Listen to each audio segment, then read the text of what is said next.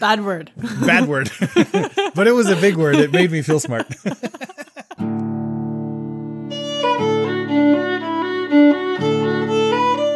Welcome to Charlotte Mason Says. I'm John Schindel, here with my wife Crystal.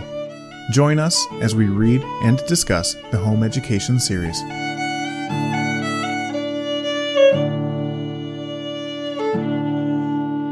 Hey everyone! If you ever wanted to hear Crystal and me speak live and unedited, now is your chance.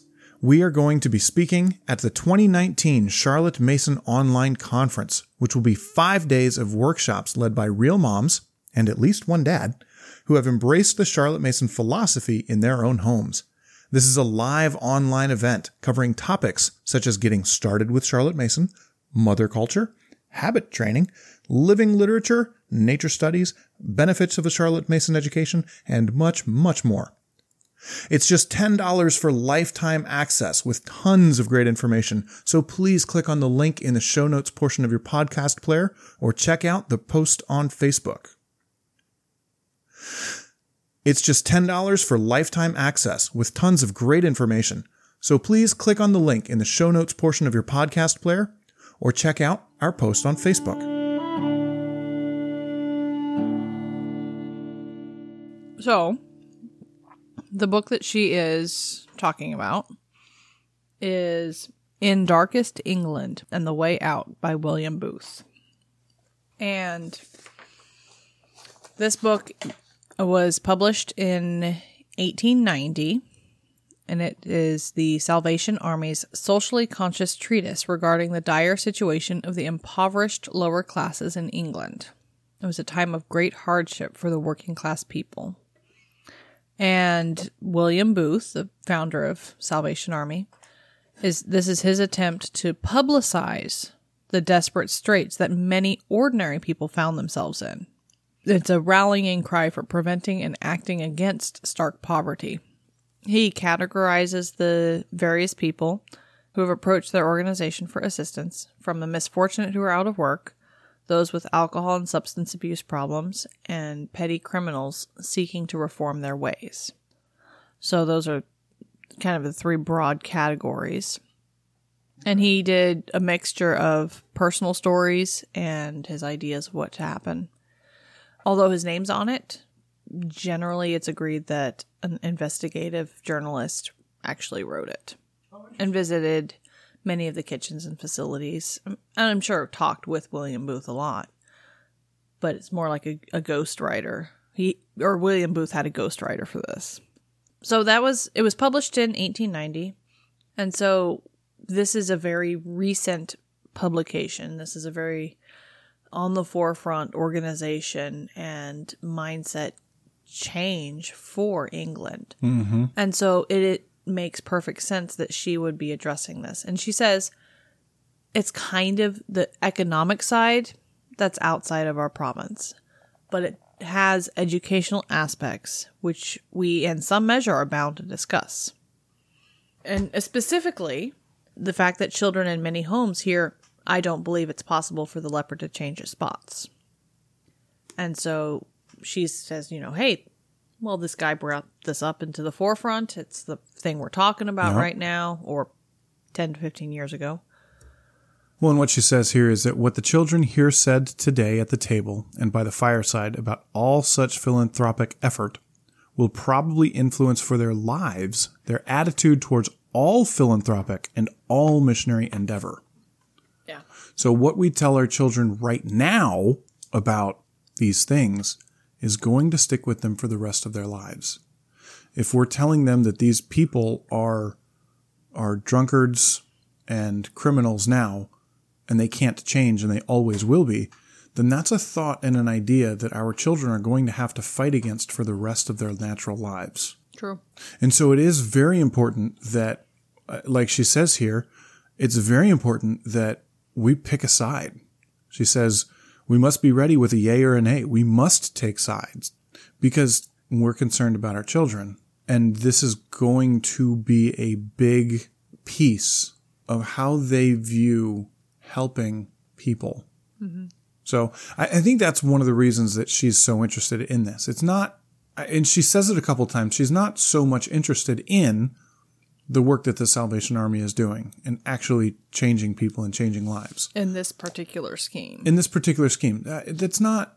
She was interested in children. She was a she was a school teacher. That's where her passion was, and so it seems like she's kind of going, "Great, sounds like you've got a good thing going.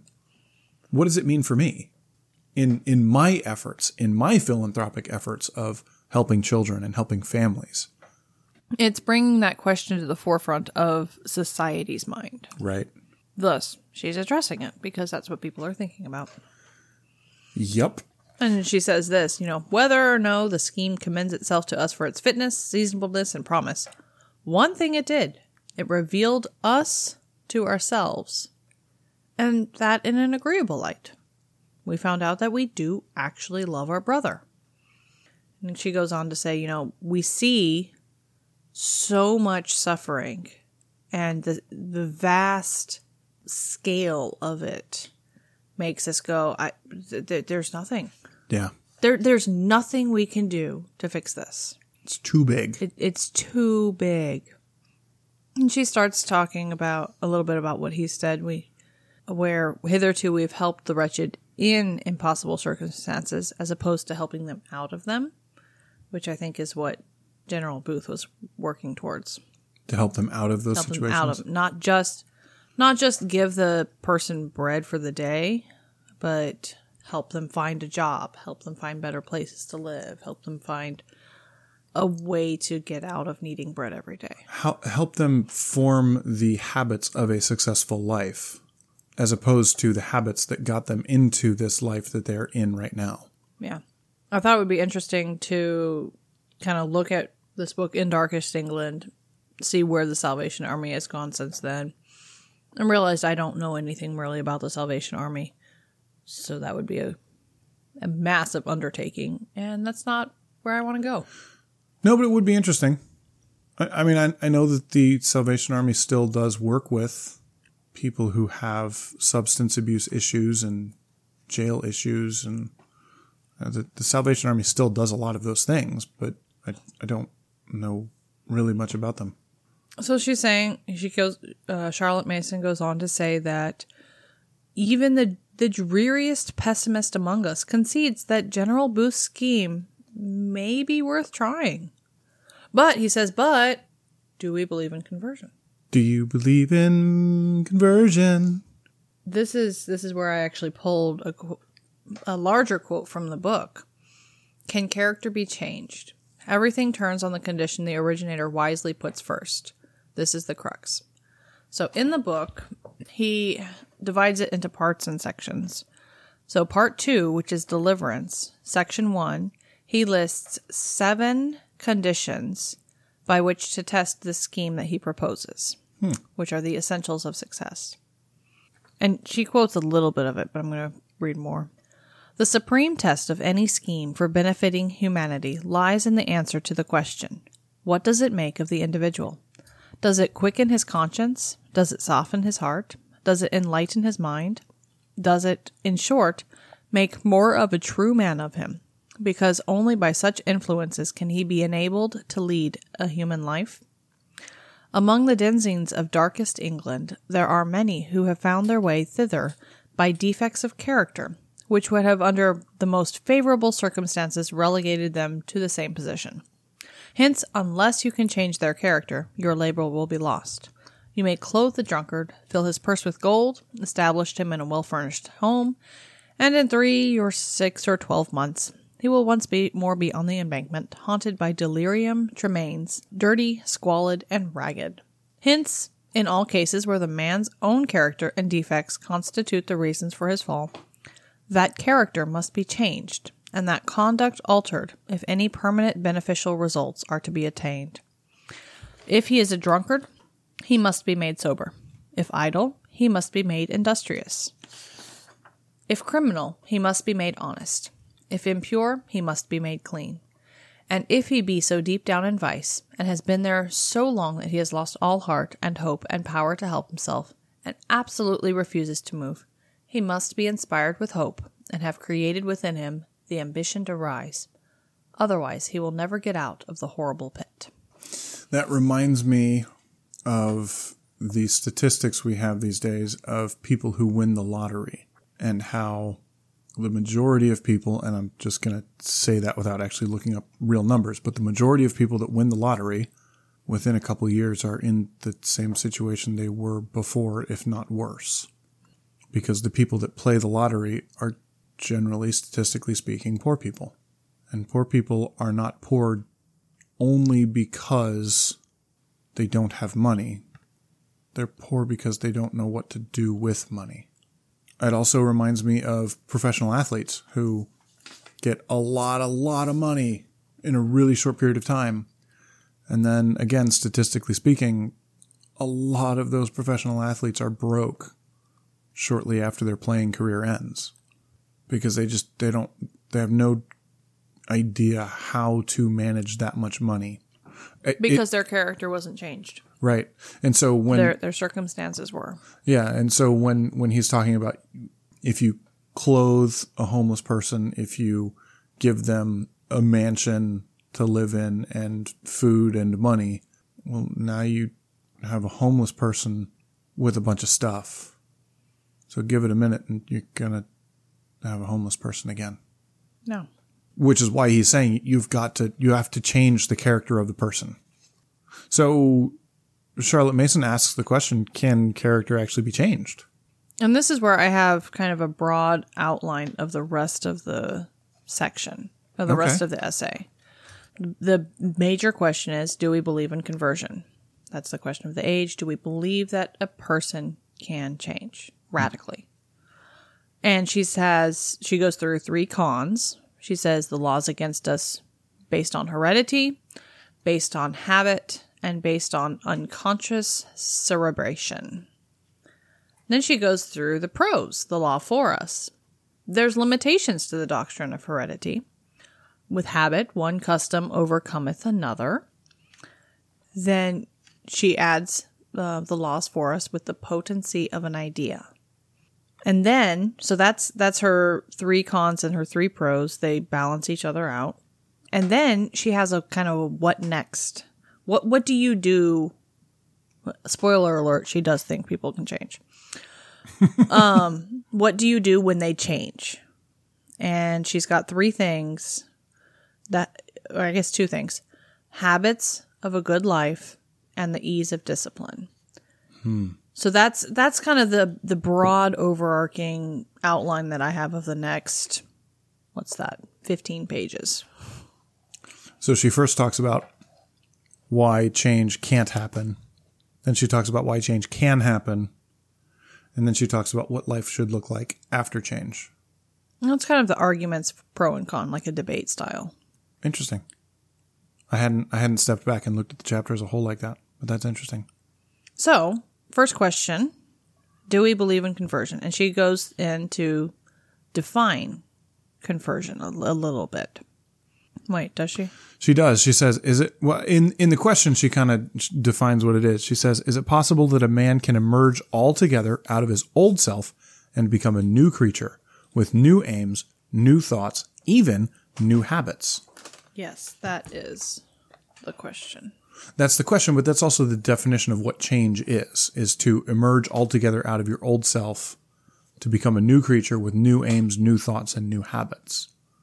And she goes back to basic Christianity. Is this able to happen for Christians? And she talks about this a little bit. She says that it, it it's a divine thing, it's a miracle. She says the recorded miracles serve as pegs for the discussion. And upon this possibility of saving of the saving of the world must hang. Well, you skip. The essential miracle is the utter and immediate renovation of a human being. Right. And So- she says the the history of the church is a checkered one. The whole history of the, the Christian church is in evidence, but the the history of the church is a checkered one, and for individual cases, we do not doubt the veracity of the details. Only nobody knows the whole truth. But she's asking the It- question. it's interesting. That that's a weird paragraph. It is. I feel like she jumps around a couple places, but uh, roughly, I, I think she's saying that The church says that people can change.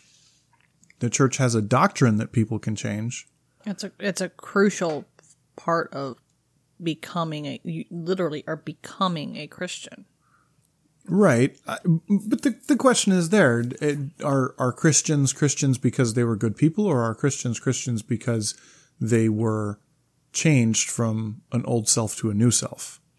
Mm-hmm. And it's a valid question. It's one that Paul answers pretty clearly at some point that the old self is removed, the new self is new.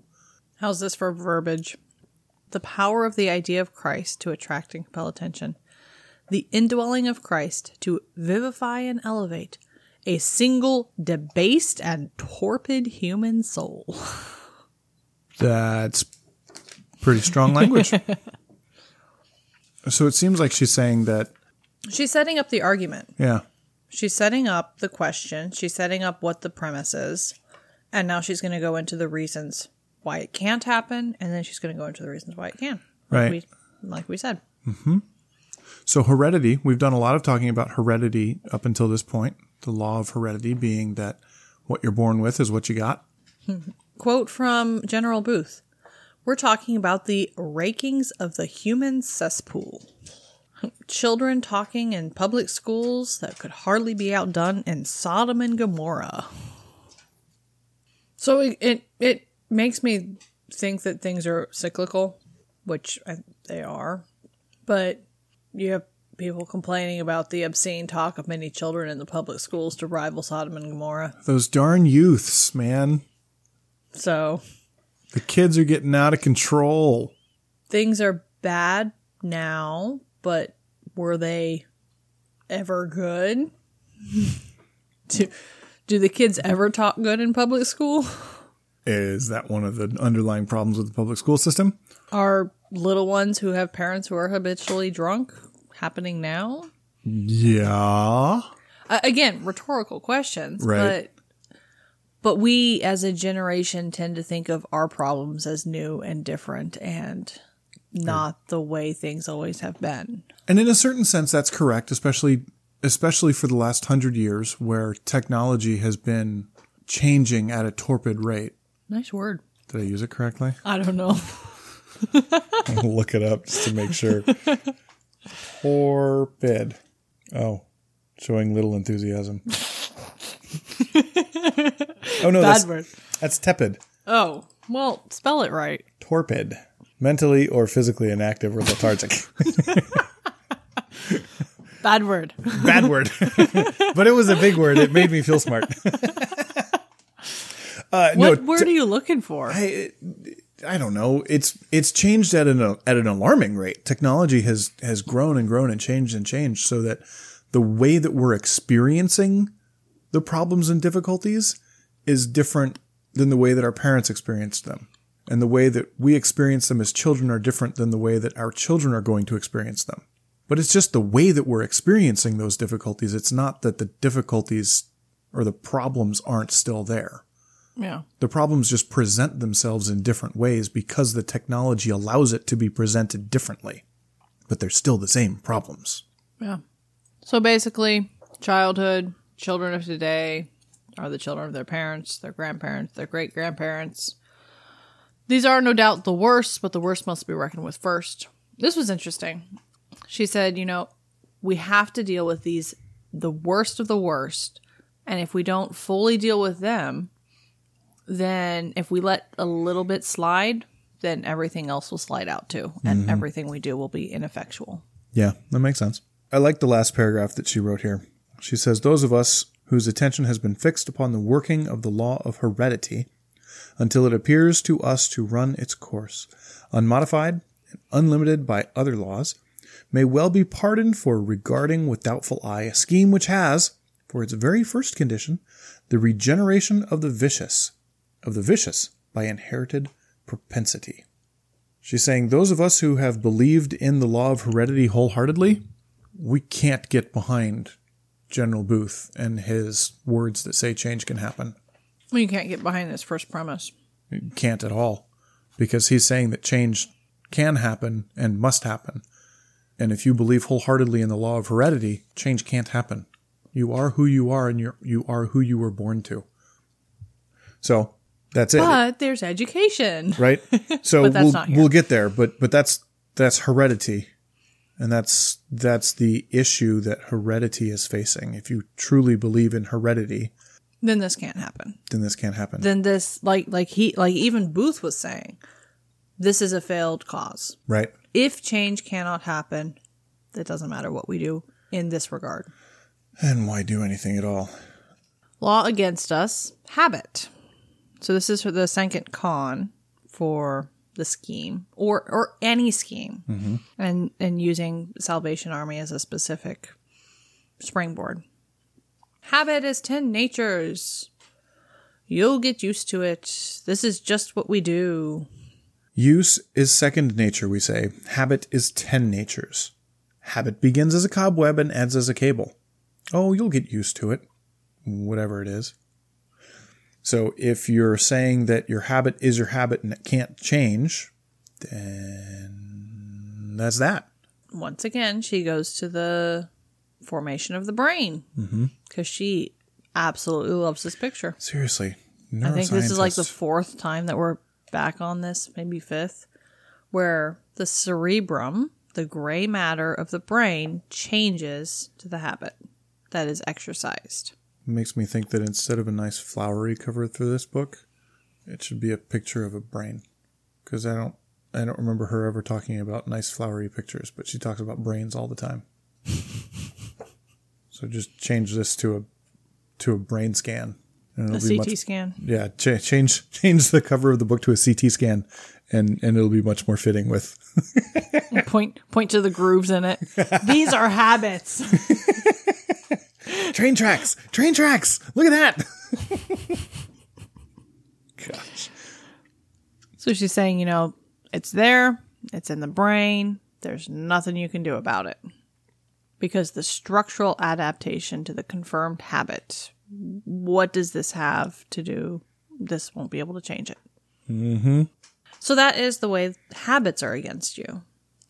And then the unconscious cerebration.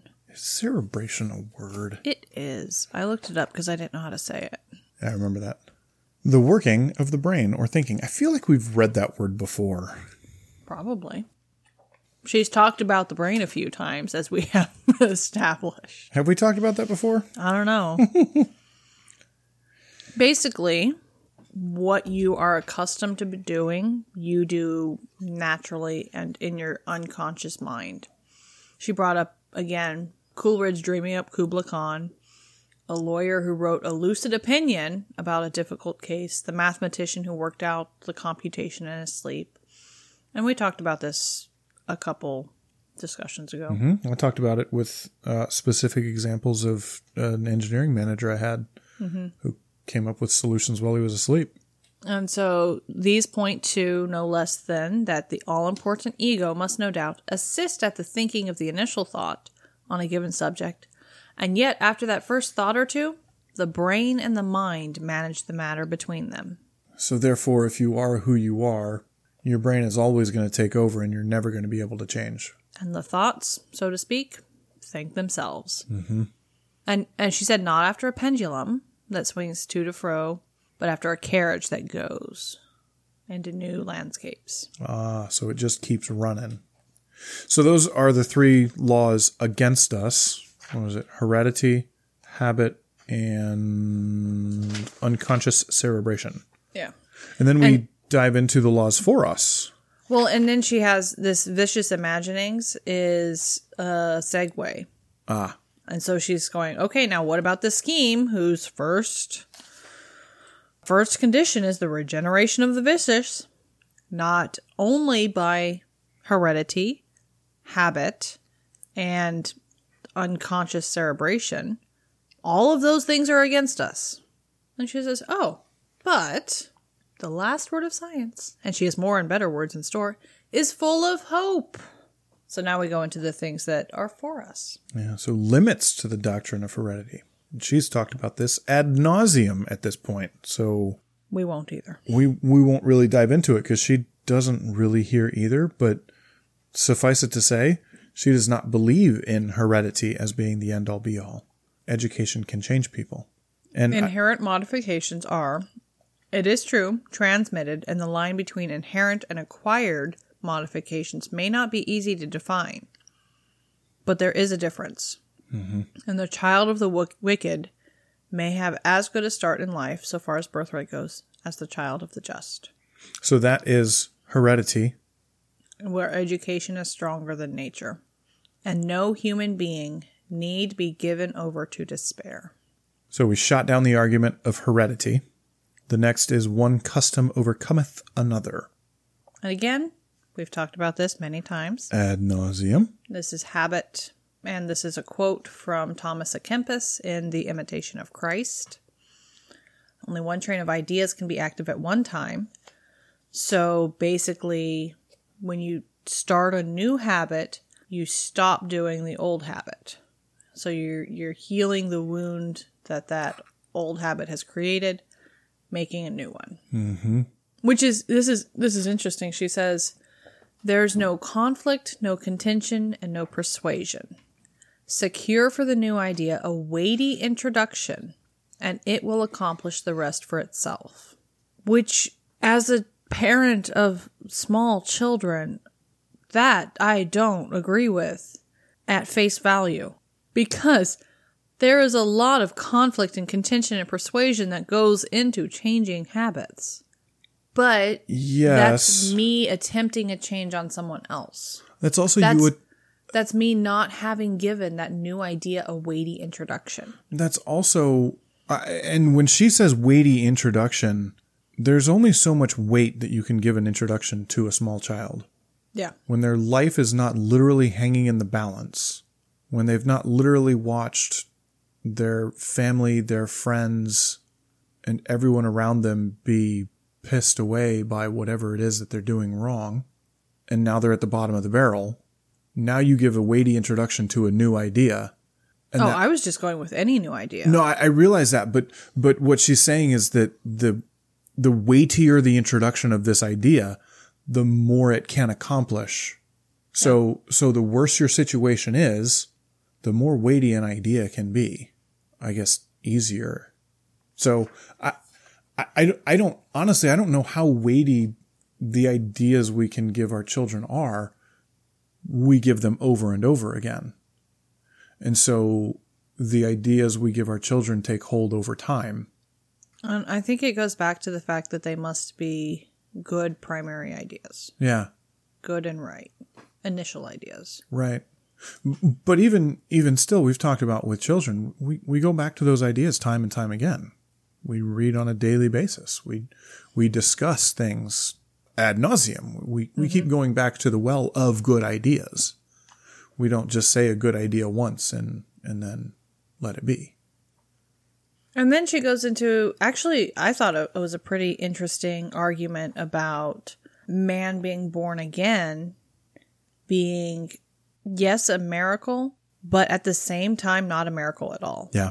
because it does not take place in opposition to natural law. Mm-hmm. On the contrary, we find that every man carries in his physical substance the gospel of perpetual or of always possible renovation.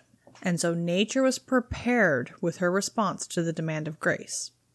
Where uh, it, this was a very fascinating thing where we're physically built to be able to change. Right. We're designed that way. This large quote here is from Henry V, Shakespeare. Well, before Act that, 1, Scene 1. before that, the, that's that the breath no sooner left the father's body. Yeah. Right at the beginning here, the many conversions in a lifetime, she says, a man may undergo this process of renovation many times in their lives. Whenever an idea strong enough to divert his thoughts from all that went before is introduced, the man becomes a new creature. So there are many, many times where in a person's life you, you undergo that change. You undergo that renovation. So if it works on a small scale, it works on a large scale. So this is talking about kind of more of an instantaneous, sud- uh, sudden and complete, where as soon as his father died, his sowing his wild oats stopped. I just this just brought to mind the Velveteen Rabbit, where the conversion of the Velveteen Rabbit from or into real from from just toy to real was a process that took time, but it was a conversion. Right. I talked in our last conversation about the the Netflix show The Last Kingdom with the King of England Alfred. Alfred, thank you. In the show, Alfred has a son, and his son is pathetic and sows his seed in many places. And over the course of a couple large events in this boy's life, he changes from complete apathy towards his role as the future king to fully embracing it. And it's two or three major events that happen in his life. And then just boom, he's he's a different person. He went through adolescence, things happened to him, he's changed. Yeah. Now again, it's a fictional story, but but there's you know But the best fiction reflects real life. Yes. So uh, that's that's one of the things I was thinking about uh, when you when we were talking about this. So this quote is from Henry V, Act 1, Scene 1, so it's at the very beginning. ah I don't know anything about Henry V. I don't either, but that's interesting that it happens at the start of it, and so this is where This is the catalyst for the story of Henry V. interesting. Well, all right, maybe one day we can know what Henry V is all about, but until then, we'll just move on. From, we'll move forward from here. If anyone wants to talk about Henry V, don't talk to us. Go somewhere else. Or if you want to talk about it, feel free to talk to us about it.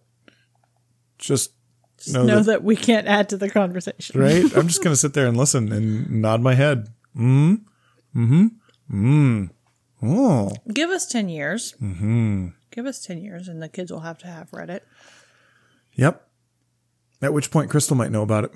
And John by reverse osmosis.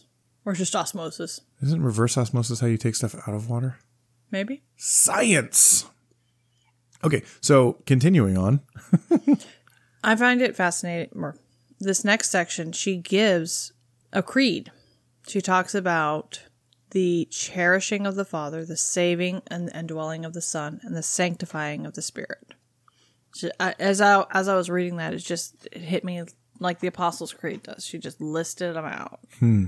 I believe in this, this, this. I missed that. So, habits. Habits can change, is where we're at here. Hope shows an ever stronger case for the regeneration of the vicious. Not only do we no longer oppressed by the fear of the inheritance of this in, in invincible propensity to evil, but the strength of a lifelong habit may be vanquished by the power of an idea, and new habits of thought set up on the instant, and then nurtured and fostered until its 10 natures to be the habit of a new life. So then we move on to the potency of an idea. So Which again, we've talked about a lot. talked about ad nauseum, but she's saying that. Uh, so let's see. She said heredity is not an issue. One custom can overcome another, and this is how one custom can overcome another: is the potency of an idea. So I read a book to the kids this morning called Little Toot by Hardie Gramatky. Sorry for butchering your name. It's an old book. Sorry to the family of him for butchering. Original copyright is in 39. As in 1939. That's a couple years ago. It's almost public domain. Getting there. Almost. So it's about a little tugboat who his grandfather was a great tugboat, his father's a great tugboat, and he doesn't care. He's not.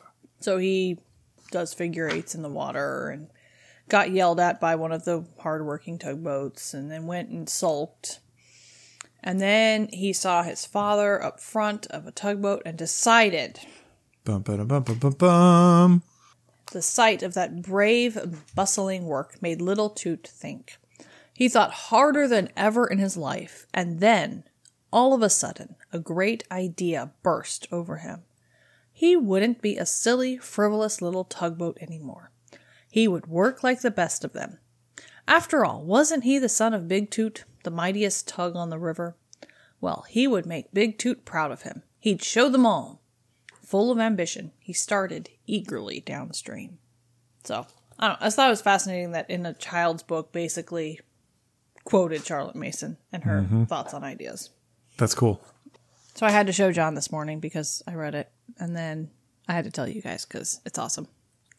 All right. So the potency of an idea. no, it, it is awesome. This is just a really long chapter. We're getting we're, we're getting through it. So this is the third thing for us. As it's the third thing, it's in direct opposition to the unconscious cerebration. So the thoughts that you think think themselves, but the potency of an idea. The potency of an idea can. Uh, I'm just going to read this. In affecting the renovation of a man, the external agent is ever an idea of such potency as to be seized upon with avidity by the mind, and, therefore, to make an impression upon the nervous substance of the cerebrum. So the fitness of ideas included in Christianity, where every disease has a fit idea summed up in Christ. Divine aid and compassion for the neglected body, divine love for the loneliness, divine forgiveness in lieu of the shame of sin, divine esteem for self content, divine goodness and beauty to call forth the passion of love and loyalty in him. The story of the cross, the lifting up, which perhaps no human soul is able to resist, if it be fitly done. So, if the divine idea is received, then it will be fostered and cherished by the Holy Spirit, and the man is a new creature. I'm not sure about all that theology. Charlotte Mason was a Calvinist. Because, and the reason I say that, and I, I know I've said it before in jest, but the reason I say that is that the one of the tenets of Calvinism or Calvinistic thought is the irresistible grace that says once the Holy Spirit calls you, you, you will you will respond with a yes. It might take a day, it might take an hour, it might take a year, but once the Holy Spirit has quickened your heart, you will come to Christ. And and that's where she's that's seemingly that's where she's going here is that once once this idea is given, once you've been quickened, the, the human the human soul, no human soul is able to resist it. That that was my thought. Therefore, conversion is possible. Therefore, conversion is possible. Now, where we might differ is that that idea must come from the Holy Spirit, and it's the Holy Spirit that quickens the heart of a person. It's not my argument that's so great. It's not a person talking to another person. So, Yeah, and that that's where the next line we may well believe indeed that conversion is so proper to the physical and spiritual constitution of the man that it is inevitable to all of us if only the ideas summed up in Christ be fitly introduced to the soul. That seems to put the, the onus upon the argument and the presentation of that initial idea of the nature of Christ. sure. And so then I would disagree, and Charlotte Mason's not a Calvinist, dagnabbit, because I, I would disagree with that. You can you can have as eloquent an argument as you want, but someone whose heart is hard will still not accept it. So if it's the Holy Spirit we're talking about here, who is fitly introducing these ideas to the soul, then I agree on 100%. Because it's the job of the Holy Spirit to quicken the heart. Mm-hmm. So, after that, after those three Sorry, Are my you- th- are you not- I- no, his my, my face looked like right as I'm as I'm talking about this. That's that's talking about salvation, though. So that's talking about the the work of salvation in a person's life. Correct. That's not necessarily talking about changes that aren't salvation. What do you mean? So she's uh, so she's talking about salvation here. She has the physical and the spiritual intertwined, which they should be. They should be, but the physic the the spiritual change is immediate. So so getting into the actual doctrine of it, the physical change is immediate. That is the You mean the spiritual? sorry, the spiritual change is immediate. It's late. Uh, the spiritual change is immediate. That is the sanctification, justification. Sorry, the spiritual change is immediate. That's the justification of your soul. The physical change is not. That's the sanctification that takes place over the rest of your life and is completed on the final day when we're brought into glory. So the two are linked, but they're also not. Because when you become a Christian, that doesn't mean that you completely stop sinning and now you live a perfect life and your physical life is perfect. And I, and she's not saying that here. So, so the two are linked. The physical and the spiritual are linked, but they don't happen fully at the same time. They don't happen fully at the same time, but physical instantaneous change is possible as well, Yes. is what I'm reading. Yes. I would agree. So now that she has given her three cons and her three pros and fallen very firmly on the side of yes, people can be converted physically, spiritually, the question then turns not upon the possibility of converting the most depraved, nor upon the potency of the ideas to be presented, but altogether upon the power of putting these ideas so that a man shall recognize and seize upon the fullness of Christ as the necessary complement to the emptiness of which he is aware. That was not what I thought I was going to read. No, but I, I honestly I hadn't put that together as that being the final thought here is that There's a God shaped hole, it, yeah, there's a God-shaped hole. and we fill it with something, whether it's food, drink, drugs, sex, foul language, uh, you name it. That hole, that emptiness is filled, and it's supposed to be filled with the fullness of Christ. So then she goes into the two things that she puts forward as what happens next. This this moment of conversion has happened. What now? This work is not done. The sinners are exceedingly are not only sinful, but diseased. Morbid conditions of the brain have been set up, and every one of them needs individual treatment. Like any other sick man, the disease slow of cure, or for disease slow of cure. A month or three months, six months. Curative treatment is an absolute condition of success. I think this is where she might have talked about when you brought up earlier needing to continually correct children and continually work to form those habits. Okay, this is the curative treatment. Right. It's She not- did bring that up when she was talking about, you know, way back when. She did that, that. That change is not instantaneous, even if the idea that sets about that change is again the spiritual change and the physical change being linked, but not happen at the same exact time. And she's saying that this is something that needs to be happened. This this army of vigilance, which must be ever on alert, so that the healing can actually happen and not be just like a band-aid that will be ripped off. Right. And she says this is no work to be undertaken wholesale. The spiritual care of a multitude diseased, even physically diseased, of sin is no light thing. And if it be not undertaken systematically and carried out efficiently, the whole scheme must of necessity fall through. And that is what back to General Booth, that's what he's proposing with his scheme.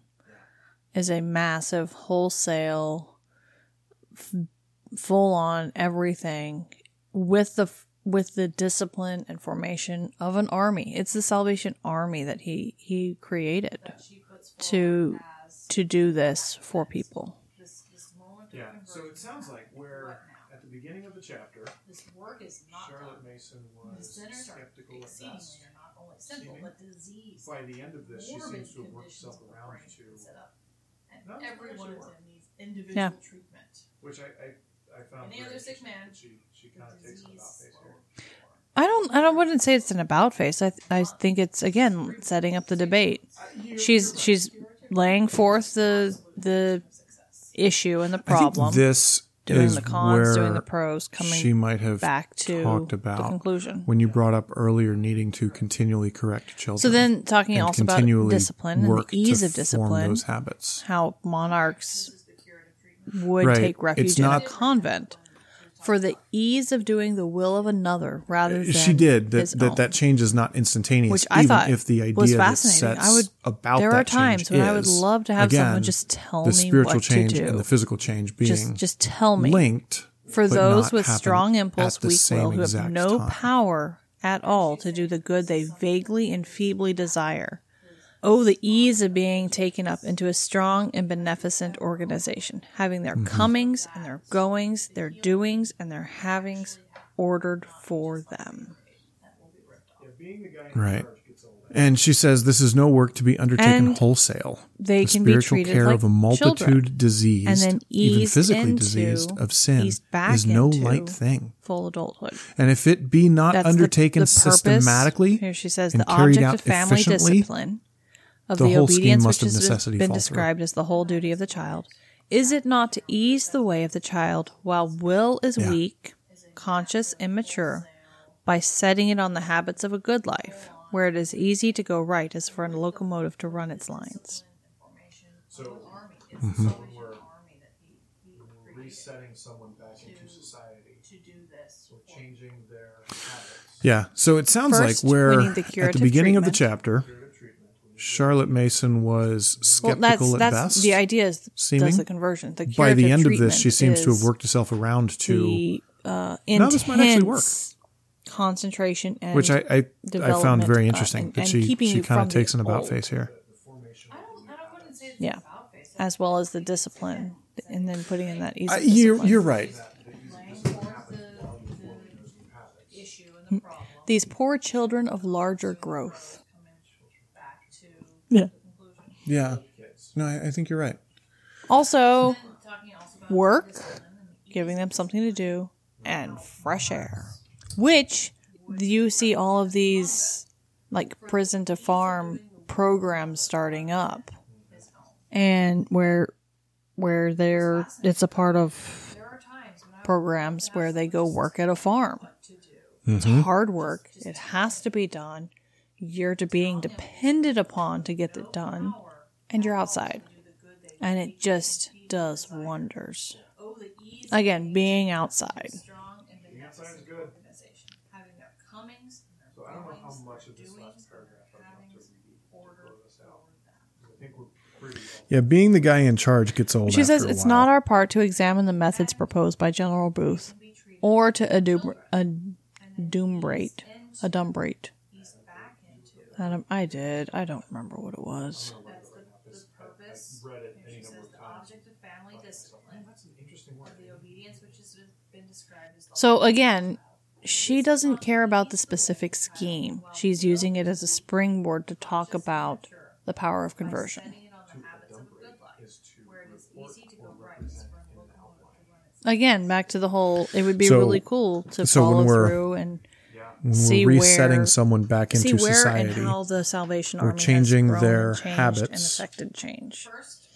what is interesting is we need the curative treatment. We need the idea. Our concern is solely need- with the children. the salvation army is great an organization as it may or may not be The formation. that's not her that's not her main focus Yeah. The the formation of the new habits. the attitude of Christ towards all good work which children henceforth And that the ease of discipline happens while you're forming those new habits. in one typical instance Or children of larger growth. wherever the agency Old kids. assured that the work Also, of God to be accomplished in the strength of God Mm-hmm. according to the laws Which of God you see all of these that it is our part to make ourselves acquainted with the laws we starting work out Mm-hmm.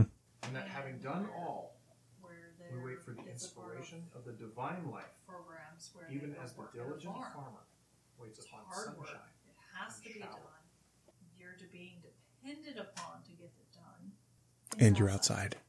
And it just does wonders. Yeah. Again, being outside. Being outside is good. So I don't know how much of this last paragraph I want to read to close us out because I think we're pretty well tapped out. She says it's not our part to examine the methods proposed by General Booth or to adum- adumbrate. Did you look up that word? I'm curious. I'm going to look it up right now because I, I read it any number of times and thought to myself, man, that's an interesting word. A D U M B R A T. So Adumbrate. again, she doesn't care about the specific scheme. She's using it as a springboard to talk about the power of conversion. To adumbrate is to report or represent in an outline. Again, back to the whole. It would be really cool to follow through and Yeah. see where, see where and how the Salvation Army has grown, changed, and affected change. But as interesting as that would be, Our That- solely with the children. solely with the children and the Salvation Army, as great an organization as it may or may not be, uh, that's not her. That's not her main focus. She's focused on children. She says the attitude of thought towards all good work which children will henceforth take may depend very much upon how far the underlying principles are made clear to them in one typical instance. Whatever the agency, let children be assured that the work is the work of God, to be accomplished in the strength of God, according to the laws of God. That it is our part to make ourselves acquainted with the laws we would work out, and that having done all, we wait for the inspiration of the divine life, even as the diligent farmer waits upon sunshine and shower. Remember, if you're interested in hearing Crystal and me speak live, as well as hearing many, many other speakers with so much good stuff to say, please click on the link in the show notes portion of your podcast player, or check out our post on Facebook. See you at the conference.